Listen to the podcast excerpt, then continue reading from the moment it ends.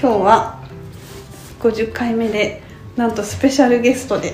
はい。えーとおめでとうございます。ありがとうござはいいます。成文堂信仰者から千年の読書人生を変える本との出会いを、えー、刊行されました。三佐郷義明さん。梅田屋書店のコンシェルジュでもありますね、はい。あのいらしてくださいました。ありがとうございます。ありがとうございます。はい、それで、えっと、お店でもとても展大きく展開しておりましてあの三沢さんのあの読書エッセイこれはもともとはどこで連載してた？あ、はい、あの、えーっとですね、サンガジャパンという、あの、もう今なくなってしまったんですが。えー原始仏教の、あの。紹介を、あの、目的とした雑誌で、仏教書ガイドをやっておりまして。で、そちらを、で連載していたものが元にはなっているんですけれども。おそらく7割ぐらいもう書き換えてしまって。出させていただきました。はいおめでとうございます7割？7割ってほとんど書き換えたってこと？いやーそうなんですよあのー なんでまた？か版画で出そうと思ってた時があの版画が仏教書の出版社だったので、うんうんうん仏教書のガイドブックっていうのが、うんうんまあ、その版画の読者層にうんうんフィットしそうだなみたいなところはあったんですけどそれが果たして版画がなくなってですね、で成文堂信仰者様であの観光していただけるとなった時に仏教関係ないよねっていう 至極まっとうな、はい、あの気づきがありまして。で結構経典とかを紹介してたんですけどでも経典ってそもそもなんか私も知らずに読んで学んで書いたことでありましてでおそらく読者の方はもっと知らないしおそらく興味もなかろうかというところで、えーまあ、もちろんあの仏教書は素晴らしいですし経典の読者というのもいらっしゃるんですけれどもそれはおそらく書店員の私の仕事ではないんじゃなかろうかというところで、えー結局その人生の中で、まあ、本が必要になる時ってやっぱりあると思っていてでそれをなんか人生のテーマから考えてみたらどうかなというので大体そのテーマ設定自体は変えなくて中に紹介している本と、えーなんかあの僭越ですけど自分の体験記みたいなものを付け加えたというような感じでしょうか。お 私はあのゲラの時から拝読させていただきましてすごい面白いんですよ。はい。なんかね自分のことをちゃんとお話しされてて料理の話とかもね 結構面白かったりとかして。あのなんですけどすっごい量の本について語ってるのでこれは大変だっただろうなと思ってびっくりして読んでました。すごい勉強になりますが書店員みんなこんなに し知ってるか分かってるかっていうと下を向いてしまうみたいそんななことはないと あのそういう本当によく詳しく本の紹介を載せてらっしゃるのであのなんかめ勉強になりますよ。なんか私はあれなんですあのこれ「サンガジャパン」の時にあの宮台さんにも読んでいただいていてでその時になんかそのアドバイスであの私その時はなんか本のことについてしか書いてなかったんですよ本当に。で思ってたんですで私自分のことで本当はあんまり興味もないし書きたいとも思ってなかったんですけど宮台さんにこれ書店員の本として書店員が売ろうと思ったらその美佐子さん自身のことがなければ共感できないし売りづらいみたいなお話をいただいてなるほどそうかと思って確かに。で、えっと、そのなんかフィードバックをいただいてからなんかそのじゃあ視点がもう一つ加わってなんかそのここで紹介した本についてはなんかその一つだけ自分が独自性というのを出す出せたかもしくは出てるかわかんないですけどと自分が思ってるのは単位を本棚にしたことなんです。で大体うちのピッチってあの大会は違うかもしれないです。けど895なんですよね。横幅の倍のが、なんで大体30冊から33冊ぐらいが背出しで入るのででそれを本棚って1スパン大体7段じゃないですか。で一段ごとにそのテーマを変えてでそれがまあ人生と関わりのあるテーマにしたら割に普遍性があってでかつ自分も読みたいし考えたいテーマであるから何て言うんでしょうかあのやる意味も意義もあってで、えー自分のことも書けるんじゃないかっていうのを、宮台さんの言葉から考えて。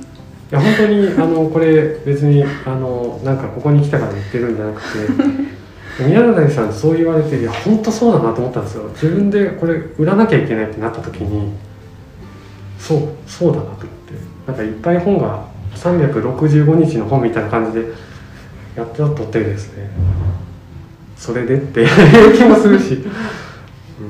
あじゃあ書かしてもらってるんだったらその書いている私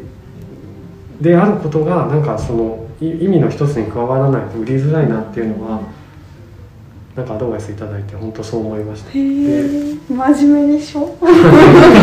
それ私なんか飲み会の後かなんかにちょろっと聞かれて「うん」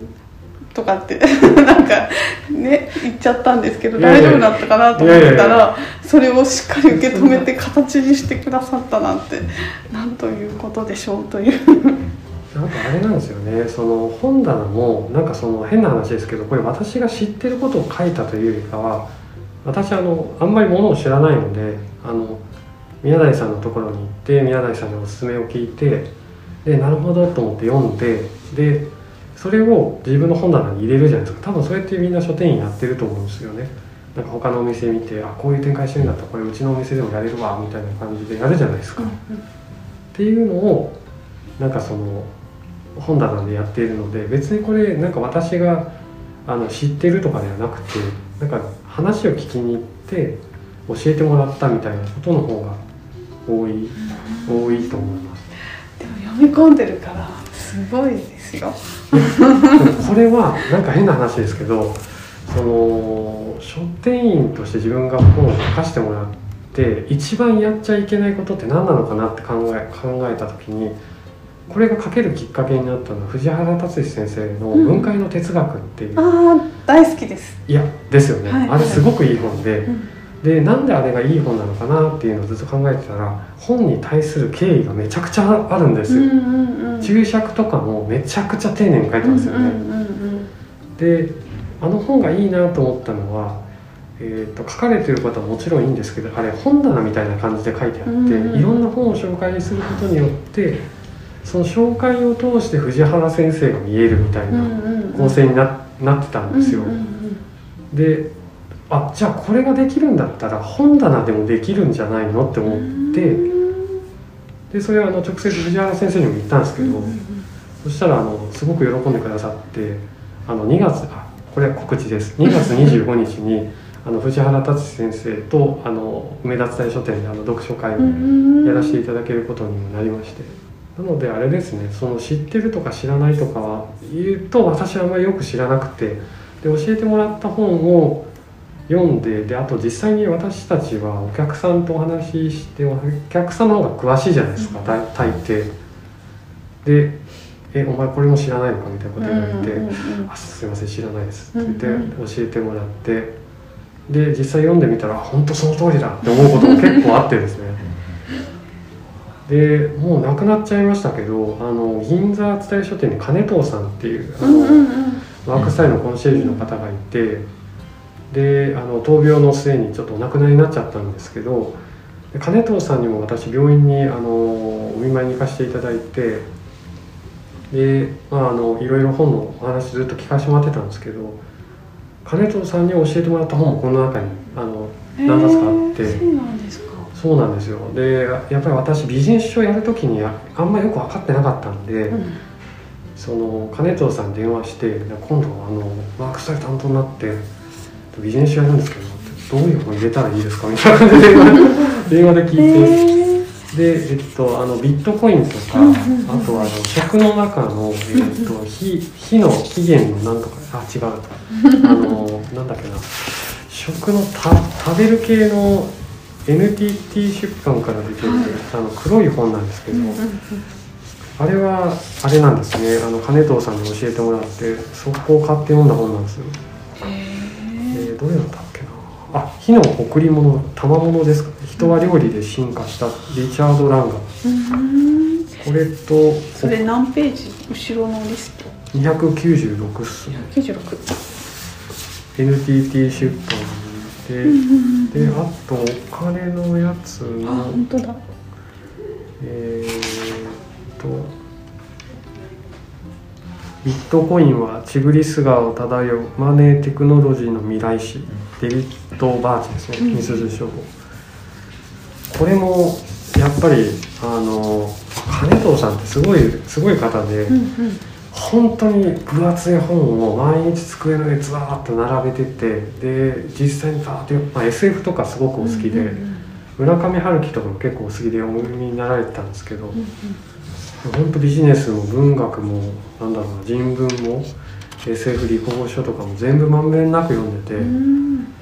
でそうですねビジネス書で僕お金の棚作らなきゃいけなくてどんなの入ってたらちょっとなんて言うんでしょうしゃっきりした棚になりますかって言ったらビットコインは入れといた方がいいですよって言ってあそうなんだと思って。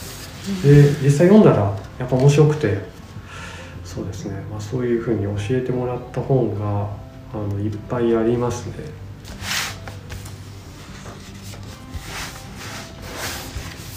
そうなんですね。はい。結構本当になんかすごい幅広くそれこそ死から死までね。そうですね生から死までみたそいうなね。なんですよ。本当にこれだけ読めばなんかもうね。ね。これ読み切れないですよね絶対私たち。何冊紹介されてるんですえーっと多分タイトル的には248タイトルでで上下とか入れると251とかなんかそんな感じですななんでこれが分かったかっていうと、うん。あの成文堂振興者さんがなんか部屋のリストを作ってくれって言われてエクセルにしてくださったんですよね。そうすると248行であるってことが分かって。さらに書店さんから ISBN 入れてほしいって言われて あのうちの社内で、はい、あのすごい調べるのが得意な人が作ってくれました。251冊。すごいですよねなんかあの銀座蔦屋書店の佐藤さんってあの文学担当の方がフェアを組んでくださってて、であの見に行ったんですけど、い。やもうめちゃくちゃいい棚作ってくれてたんですよ。やばいなと思ってこれ自分であの読んで選んだ本ではあったんですけど 自分でやるより全然いいと思ってかー。乾杯でしたね。あ負けたと思って。結構種類集めてくださってるんですか？えっと見せ方がまたい。やそうなんですよ。へー。かっこいい。と思って面白い。こういうでしかもあの、こんな感じ。はい。それはいいですね。この辺のサイドとか裏側にもあるんですよね。すごい。ちゃんとお脇とか、うんうんうんうん。いろんな角度から見せてくれてでしかもこの置いてるそのそれぞれの棚にまとめて入れてくれた入れ方がセレクトが素晴らしい、はいすごいかっこいい見せ方、しかもこれ私前書きのところに「源氏物語」に出ててこれが角田光代であるって書いたのかなっていう気はするんで、まあ、書いてないのやっぱり。書いてないのに角田光代の「源氏物語」で入ってるんですすごい。えどういうことと思って。えー、それは嬉しいですね。いやそうなんですよ、うんうんうん。で残念ながらでも乾杯しました。自分でフェアやってもあんなことできないなと思ってすごいです、ね、あれだって1点ずつ発注するって相当手間ですよね。本当に。いや私も途中でやろうかなと思ってだいぶだいぶ初めにやめちゃいました。ちょっと面倒くさそうだな。すごい量ですからね。でどこを選んだらいいかもう気が遠くなるわと思って。そうですよね。ん、そうなんだ。ちょっと勉強になりますねそうだから本当に今回ねあのそうやってずっと前からはい。あの連載されてたのがやっとまとまってよかったなといーありうがとうございま気す持ちでおります。やっぱりあの本当にあの松田屋書店の皆さんが展開していただけるっていうのは本当にあり がたいもう本当に。あのこんだけ本をねあの知ってらっしゃる伊佐さんなんかいろんなところで講演とかもねされてらっしゃる、はいということも聞きまして、ありがとうございます。えっ、と私も本を選んでもらおうかと思って今回相談をしようと思ってき楽しみにしてたんです。と言いますのもですね、私あの子供が何人かいる中の、はい。一番上の中3の娘っていうのがいましてですね、その娘がもうすぐあの受験も終わるし、はい。思う存分本が読めると。はい。私はこれから大人になるから大人になるまでに最低限読んでなきゃいけない本があるはずだからそれをね全部読むんだって言うんですよ。本当にすごいっすね。本当に読めるのかわからないんですけど一応全部用意してほしいって言われて一体いくらかかるんだろうと思って。すごい。恐ろしくてしょうがないんですけど。ええっとその全部っていうのはえっとなんていうんですか？全部です。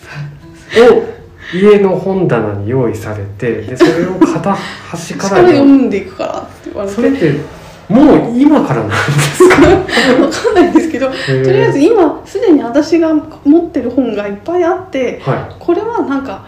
あの読むからこれはいいんだけど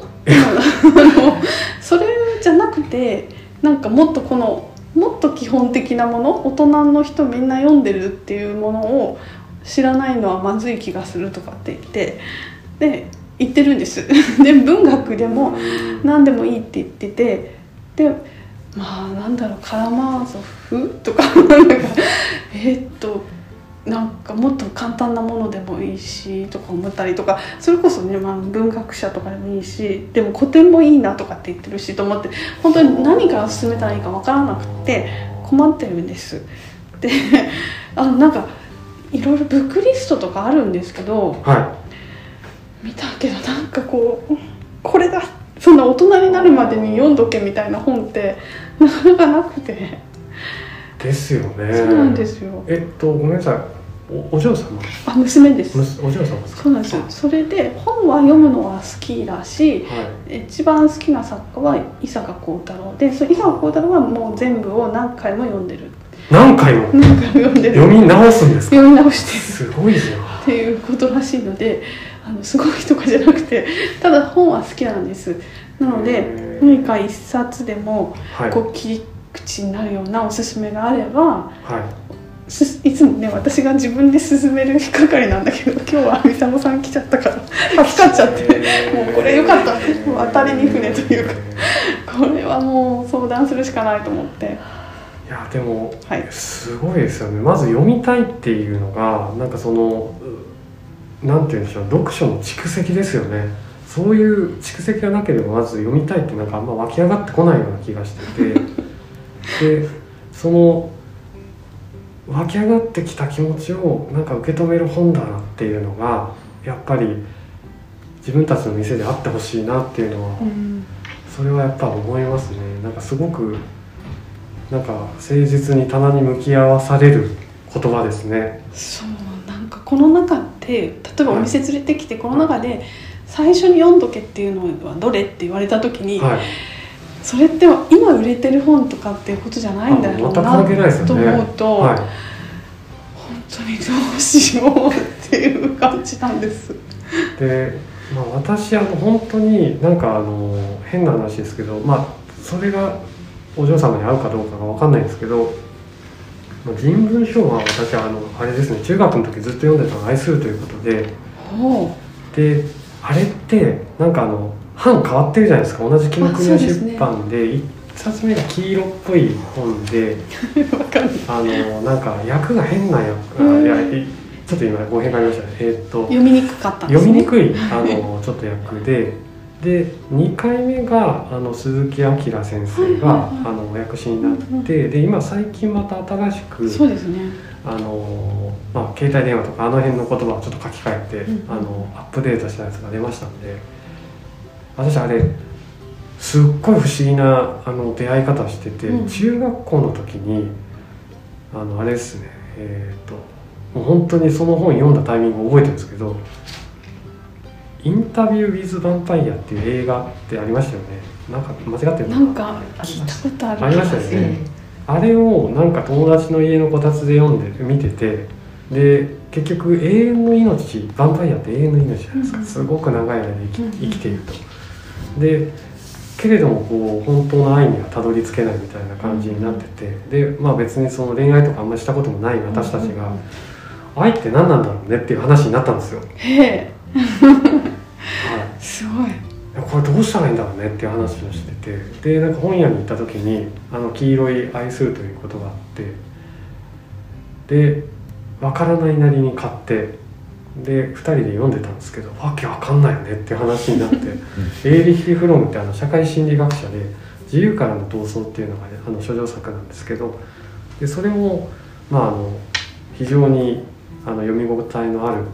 あの、まあ、彼が書かなければならなかった自分の出自と向き合った本でもあるんですが愛するということはもうちょっとこうなんて言うんでしょうね、えー抽象的に、えー人間の普遍的な問題にフロムがあの読者を、えー一般の人に向けて書いた非常に分かりやすい本なんですけどその時はあの読んでも全然分からなくてでその次になんかあの私あの結構言っていいかな。まあいいか。結婚式の時になんかあのちゃんとした結婚式やらなくてえーっとなんかえーっとあれなんです、えー友人仲のいい友人たちを呼んで本の交流会っていうので結婚式やったんです。よ面白いですね。えーっとで、えーっと招待状を出す時になんかその本の形の、えーっとなんかあの招待状みたいなものにしてで来てくださる人に一冊本棚から大切な本を持ってきてくださいっていうのをお願いしてで来てくださった方は全員と最後なんかあのくるくるくるくる本回してで、えっと、そのメッセージカードですか？なんでこの本なのかっていうのを小さなポストカードの中に入れていただいて、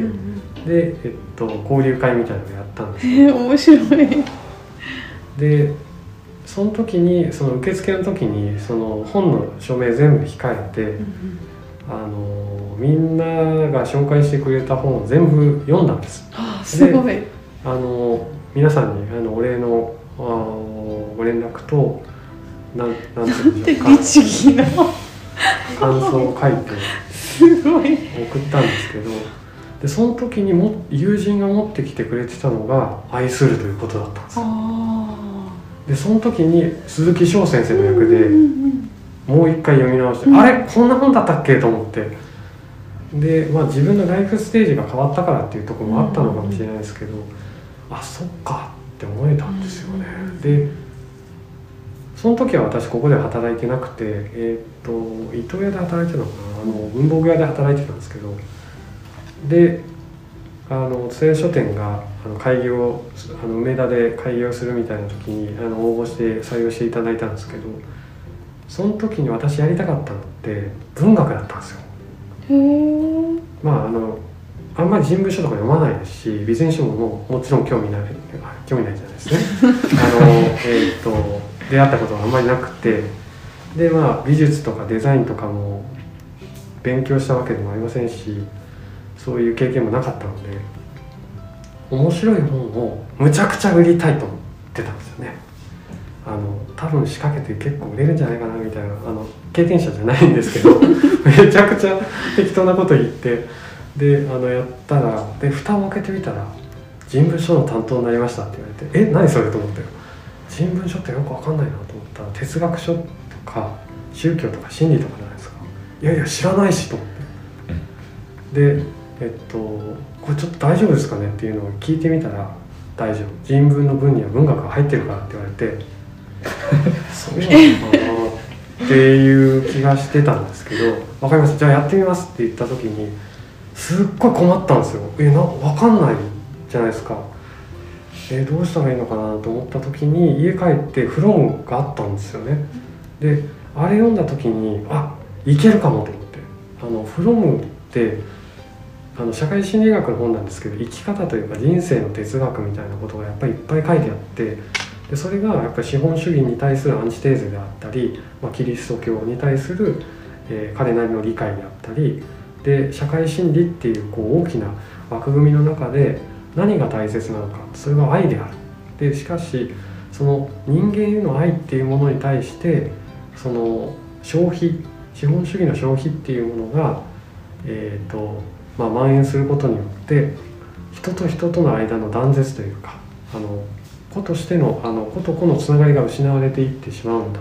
でそれを取り戻すために必要なのが能動的に愛する技術なんだっていうことが書いてあってなるほどなと。でその愛される本って結構あるんですけど愛する本って結構なくてでその人間とは何かっていうテーマが私はとてもいいなと思ったんです。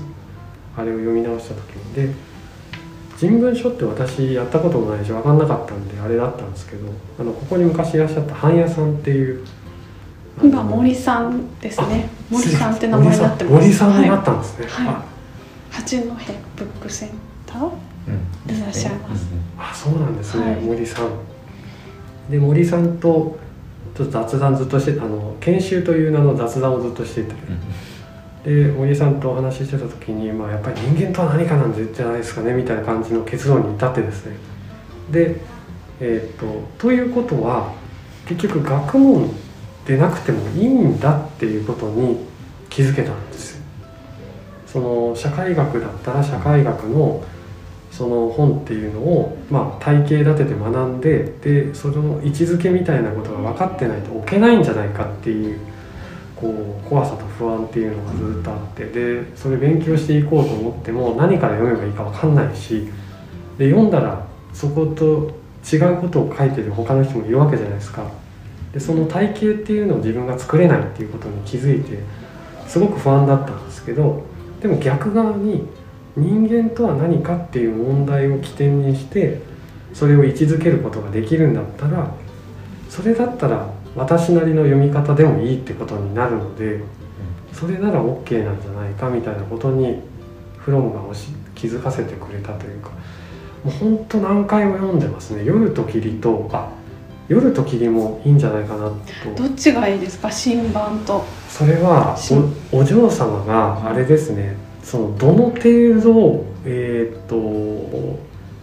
事実と向き合おうとするかっていうことだと、うん。あの本の中身としては新版の方がいいと思うんですけど、でも本質はあっちじゃないですか旧版。でただその本質って今見なきゃいけないものなのかっていうところもあるような気もしててそのあれって結構すごい資料が入ってるので。ああでもじゃあ旧版の方が好きかも、あ本当ですか？うん、さすがですね。いやいや。私「夜と霧」とアン「アンネの日記」と「愛する」ということは。あじゃあその3冊からスタートしよう。いやーで私アンネの日記はもう読んでるって言ってました。えすごい。えでもだって図書室に必ずあるから。いやだって普通読まないですよ。三坂幸太郎から「アンネの日記」って結構距離あると思うんですけど。えそうそう思いません？読みません僕みん。なもう中学生ぐらいのお子さんが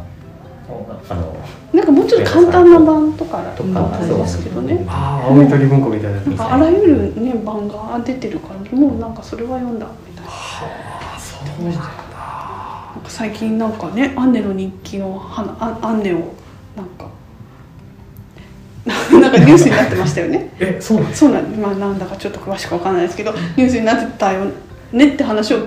昨日ぐらい娘が聞かれ言われまして。いやすごいな。ちょっとあの私 FBI って何やってんだろうねとか言ってましたよ。なんか FBI かなんかが話題が世界になっちゃってるじゃないですか。すごいな話題がすごくないですけど。なのであの夜と霧アンネの日記そして愛するということですね。でその三部作で。夜と霧はもう本当に私8月になるとあこれもなんか友達に教えてもらって読んだんですけどなんか能楽師の友人が8月になると夜と霧をなんか毎回読むんだって能楽師って何？あのえっ、とおのおのはへえすごいそんな友人。いあ8月になるともうちょっとお亡くなりになっちゃったんですけど岩松健吉郎先生っていうあの東京サザエさん学会で「サザエさんの謎」っていうあ本でベストセラーになったはいはいはい。あれをやった人がいるんですけどへ本当はガチガチの研究者で。でも研究者でありながら論文全く書かないんです多分いテ定年退官しするまで23本しか書いてないんじゃないかなっていうぐらい。すごい。もう本当ソシュールみたいな感じの人でもう本当幻の講義みたいな感じなんですよ。で毎回お話が面白くて。で私の結婚式の時にあの祝辞を読んでくださったんですけどそれが漢詩だったんです「カンカンタルにさお」って言ってわけわかんないと思って「なんだ?」ずっとメモしてたらあれ何なんですかみたいな感じで聞きに行ってこれは漢詩の何々でって言って教えていただいてなんかそういうすごい変わった方がいてで8月にどこだったっけ野沢か野沢温泉でそのゼミ生の人たちが集まってあのーなんか雑談する会みたいなのがありましてでそこに行った時にその能楽師の友人が毎年8月になると「夜と霧を読むんだ」って言われて「えなんでですか?」って言ったら「読んだらわかるよ」って言われて「えそうなんだ」と思って読んだらめちゃくちゃ良くてで旧版と新版ってなんか数箇所しか違わないんですよね言葉が。でえっ、となんだっけななんて書いてあるんだっけなえっ、と旧版はえっ、とドイツ人っていう言葉を使ってないはずなんですよ。でもしかしたらちょっと逆かもしれませんけど新版はドイツ人っていう言葉を使っててでその理由が何なのかっていうのは、えー、と役者の方がお書きになってたんですけど結局旧版書いた時にあのフランクルが考えていたのはこれはドイツ人の罪ではなくて人間の罪なんだっていうことを書いていてでただ、えー、と第4次中東戦争が起こった時に、えー、と自分の本がそのイスラエルの正当性に使われているっていうことに抗議をしたい。けれどもただその気持ちも分かるというので、えーなぜかそこだけ変えたんですよね。そのドイツ人。だからかあのドイツ人が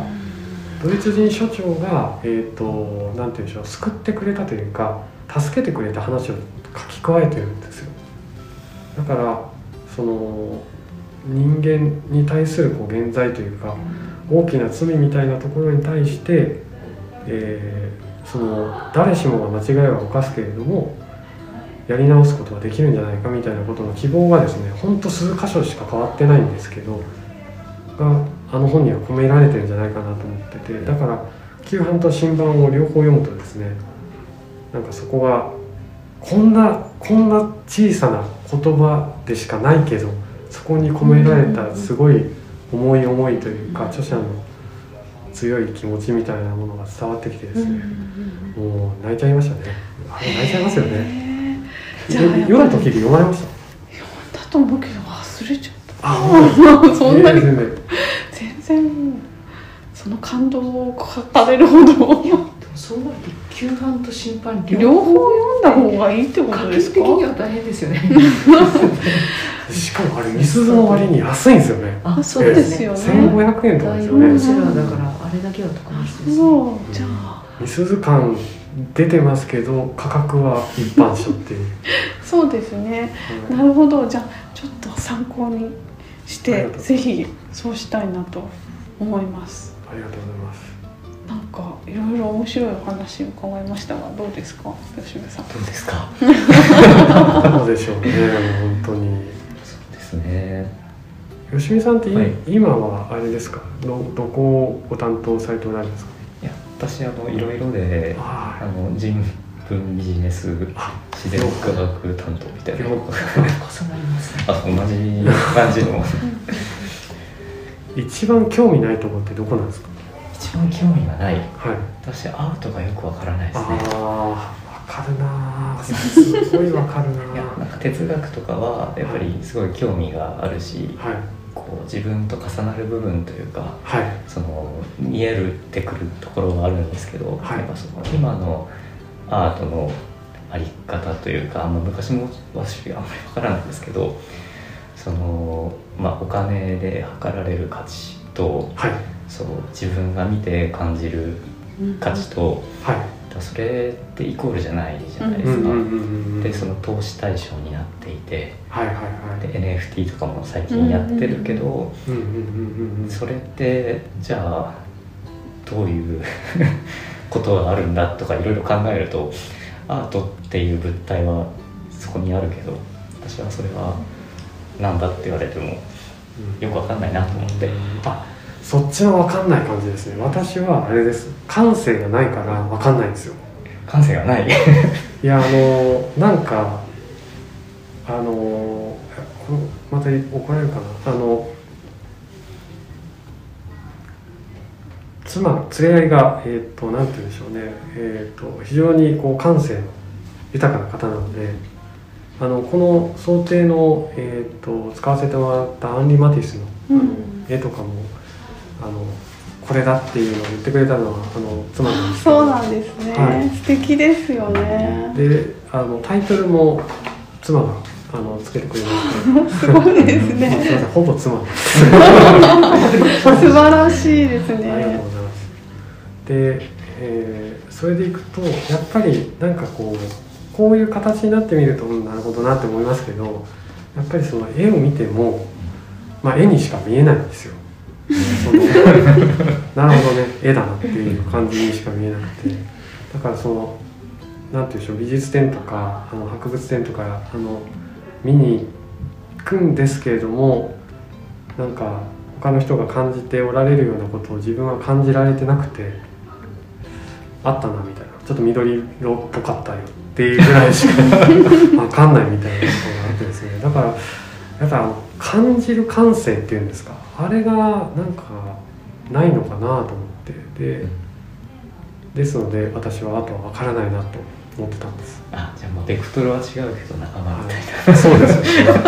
ね。でもそれで言うと分かりたいんですよ。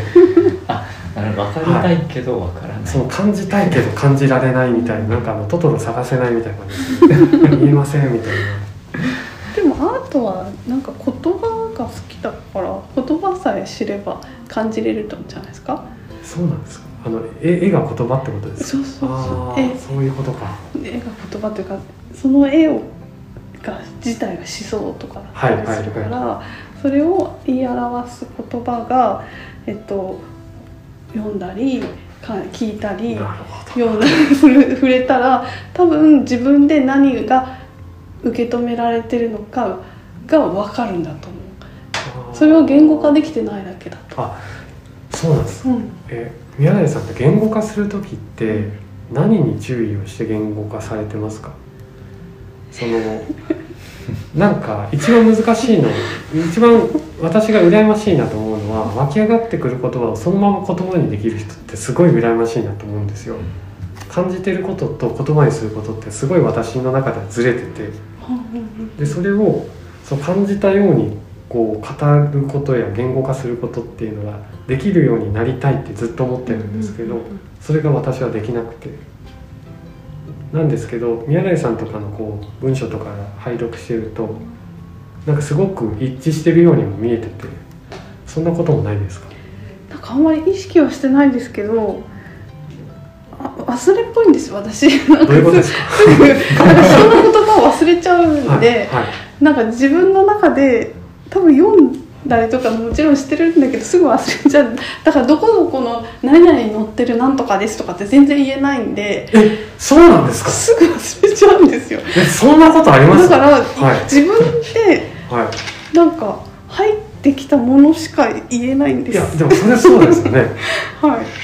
え？だから例えばこうやって読むじゃないですか、はいはい。そしたらその読んでるところでこう自分が「おお」とかって星星3つとかね。あとなんかこうかなんかすすごいとかって言ってやったりとかですごいって書いたりとか自分の感情を書い書いてるんですよ。私本だから見せられない。人に書かせないんですけど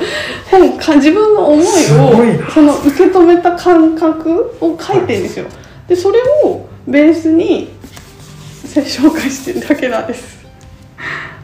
あすごいですね。じゃあそれえー、それ見たいな。はなんかこの間ねご あの国分さんの前回の,、あい。のポッドキャストも なんか私こんな感じの A4 の用紙に5枚ぐらい書いてそれをまとめてでも全然違うこと喋ってたんですよね。そうそう。そういう感じなんです。なんかそこにかい抜き出したこととかは結局うまく喋れないからはい。そこで思っなんか感じて思ったことしか喋ったり書いたりできないっていうだけなんです。それが一番すごいと思いますすごい誠実というか。なんか忘れちゃうだけあの変な話ですけどあの書店員私ある程度やらせていただいたんで、まあ、ある程度技術を持って書書くこともできるわけですよね。この本ってこういう位置づけだからこういうふうに書いてこう紹介した本が売れるだろうみたいなこともやろうと思ったらできちゃうんですけどそれやっちゃうと別になんか自自分にとってそうでもないあれちょっとまずいこと言ってるな。あどうしよう。大丈夫。大丈夫だと思う、えーっと自分個人とその仕事として売る本っていうのがやっぱり分か分かれてくるんですよね。でそれがあんまり分かれすぎてしまうとあの、まあ、私も一読者としてあれこうだったっけ？みたいなところもああってですね。あのその整合性がどんどん取れなくなっていくみたいなところがへーあるので極力やらないようにしてるんですよ。器用ですね。そうですね。多分そうななんか器用貧乏なんだと思うんですよね。いやあのーでなんかそのどうやって売るかみたいなことをずっと考えちゃうんであのーそうですね。その本があのー例えばこの本だったらその初めに考えたのがもし仮に他のお店で売れなかったとしても自分のお店で一番売る方法って何なのかっていうのをずっと考えてて、でうちのお店の客層って20代30代の女性が圧倒的なんですよね、でそういう方が手に取る本ってまず何だろうっていうのを考えて追いかけていくとあの言っていいのか分かんないですけど松浦弥太郎さんとか増野さんとかの、ああいう落ち着いたあの表紙でなんかその自分の人生に関わってくるようなそういうテイストの本が割に手を取っていただいてるなっていうのを感じてでそうするとおそらく表紙というのはまず白くなければならないだろうっていう。そうやって考えてるんだ。面白い。いやごめんなさい。私はあのちょっと特殊だと思うんですけど。そうするとフォントっていうのがやっぱりビジネス書のフォントじゃないっていうことも分かってくるのでそうすると,、えーとまあ、業界はある程度持っててでそういう人たちが選ぶ本っていうのはおそらく家に置いててもなんかそのインテリアをそこをなわない。なんか置いてても綺麗な本がいいだろうなと思ってそうするとじゃあえっ、と色はそんなに使わない方がいいだろうっていうのとでただ初めこれこれなかったんですよ。うんうんうんでなかったパターンだとなんかすごい間抜けあすごい間抜けって言ったらダメだな。デザインが悪いですよね、うん。なんかちょっとあの物足りない感じがしてなんだろうなと思ったらやっぱりもう一色いるんじゃないかっていうことになってでただこの場合って色入れすごい色入れづらいんですよ。ですよね。マティスの絵には何も触れないじゃないですか、うんうんそうすると三迫義明だけ赤にしてバカかこいつみたいな感じになりますよねでそうすると副題を色変えるっていう案とかもあったんですけど、なんか意味わかんないなと思って。でそうするとじゃああの英訳してみたらどうかっていうのであの Google 先生に聞いてみたら あのいい感じの英語が出てきて。でいい感じになりそうだって分かった時にあれ？でも私英語できないとすごく不安になったんですよ。これ Google 翻訳で言っちゃっていいのかなみたいな。いやそれちょっとさすがにできないで辞書を読んでも全く私勉強できないので何の自信も持てなかったんですよ。な どどうするのが正しいんだろう。でちょっとあの柴田元幸先生にええあの私そうなんですよ。でえっと私柴田先生のあの万年筆のあの担当って言ったら変ですけど、えーご相談に乗らせてもらうことが多くてもともと糸屋じゃないです。かあそっかそっか、であのなんか文房具友達って言ったらすごい失礼ですね。あの文房具についてお話をさせていただくことが時々あってですね。で先生から「ちょっと最近ねこの出が悪いからなんか違うのにしたいんだけど、うん。なんかいいのある?」って聞かれて「あのこういうのどうですか?」みたいなことをやってたんですけど、はい。でえーっとそのついでについでにって言ったらちょっとあれですけど今度あの本出させていただけることになりましてでちょっとこんなふうに訳してみたんですけどどうでしょうって言って聞いてみたらいやちょっとそれは違うと思うへえであのえっと先生が「モンキー」っていう、雑誌をやっておられて、うんそれの英英訳の,、あのメグさんっていう編集者があのニューヨークにいらっしゃって、うんでちょっとメグと相談してから教えてあげる。えー、優しい。いや超優しいですよね。素敵。でしかも私何もお礼もしてないけどだ大丈夫かなとやっちゃったみたいな。であの先生がですねあのこれは100年の孤独ってあるじゃないですか、うんうんうんあの五感をちゃんと,、えー、と入れた方がいいと思うって言ってくださって。でえっ、とメグさんあの、まあ、ネイティブの方のんその五感うんとちゃんと合わせていただいて副題まで。へえよかったですね。一応なんかクレジットにも最後入れさせていただいて。あそうなんですね。すごい。メグさんのお名前まあなんという。すごい。メグさんにもあのもちろん本をお送りしてでお礼のメールが昨日届いたんですけど、うん。うん英語なんですよね。いやーどうしようと。それは Google 先生ですか？そうなんですよ。いつも Google 先生に聞いて Google 先生って結構優しくてこコピーペーストしてパッて入れるじゃないですか、うん。うんそしたら和訳出てきますよね、うんうんでその和訳に対して自分がこう感じたことを和和訳で打打つと英語になって出てくるんですよ。で毎回本当に合ってるかどうかはわからないまま ちょっとなんとなくできてるテイストで「ハロー」みたいな感じのこいつ分かってるテイストで 多分間違ってお返事されたんですね。そうですね、合ってるといいですね。ただなんか最近ちょっとすごい気になってるのがメグさん的に私仏教仏教とまあ合ってるんですけどまあ、大体仏教じゃないですか日本人本物の仏教徒だと思ってるっぽくて。やっぱりそうですよね。見た目的にそうなんねですよね。で今臨在の翻訳をやっててみたいな結構難しい 難しいメールが来て「あなたはどの学派なの?」みたいな「いやちょっと分かんねえなこれ」みたいな。ちょっとどうしたらいいか分かんないみたいな今そんな感じになってます。あそうなんですね。いやなんかちょっとこの本から派生した面白い話がたくさんあることを聞けてもっともっと聞きたいなというところですがはい今今日はこんなところでこんなところでよろしいでしょうか？はい、だいぶ脱線してしまいました、はい、本当に面白かったです。ありがとうございます。今日ご紹介したのは、成文堂新校舎三佐義明さんの千年の読書、人生を変える本との出会いです。ぜひ皆さん読んでください。ありがとうございました。ありがとうございましたご紹介ありがとうございます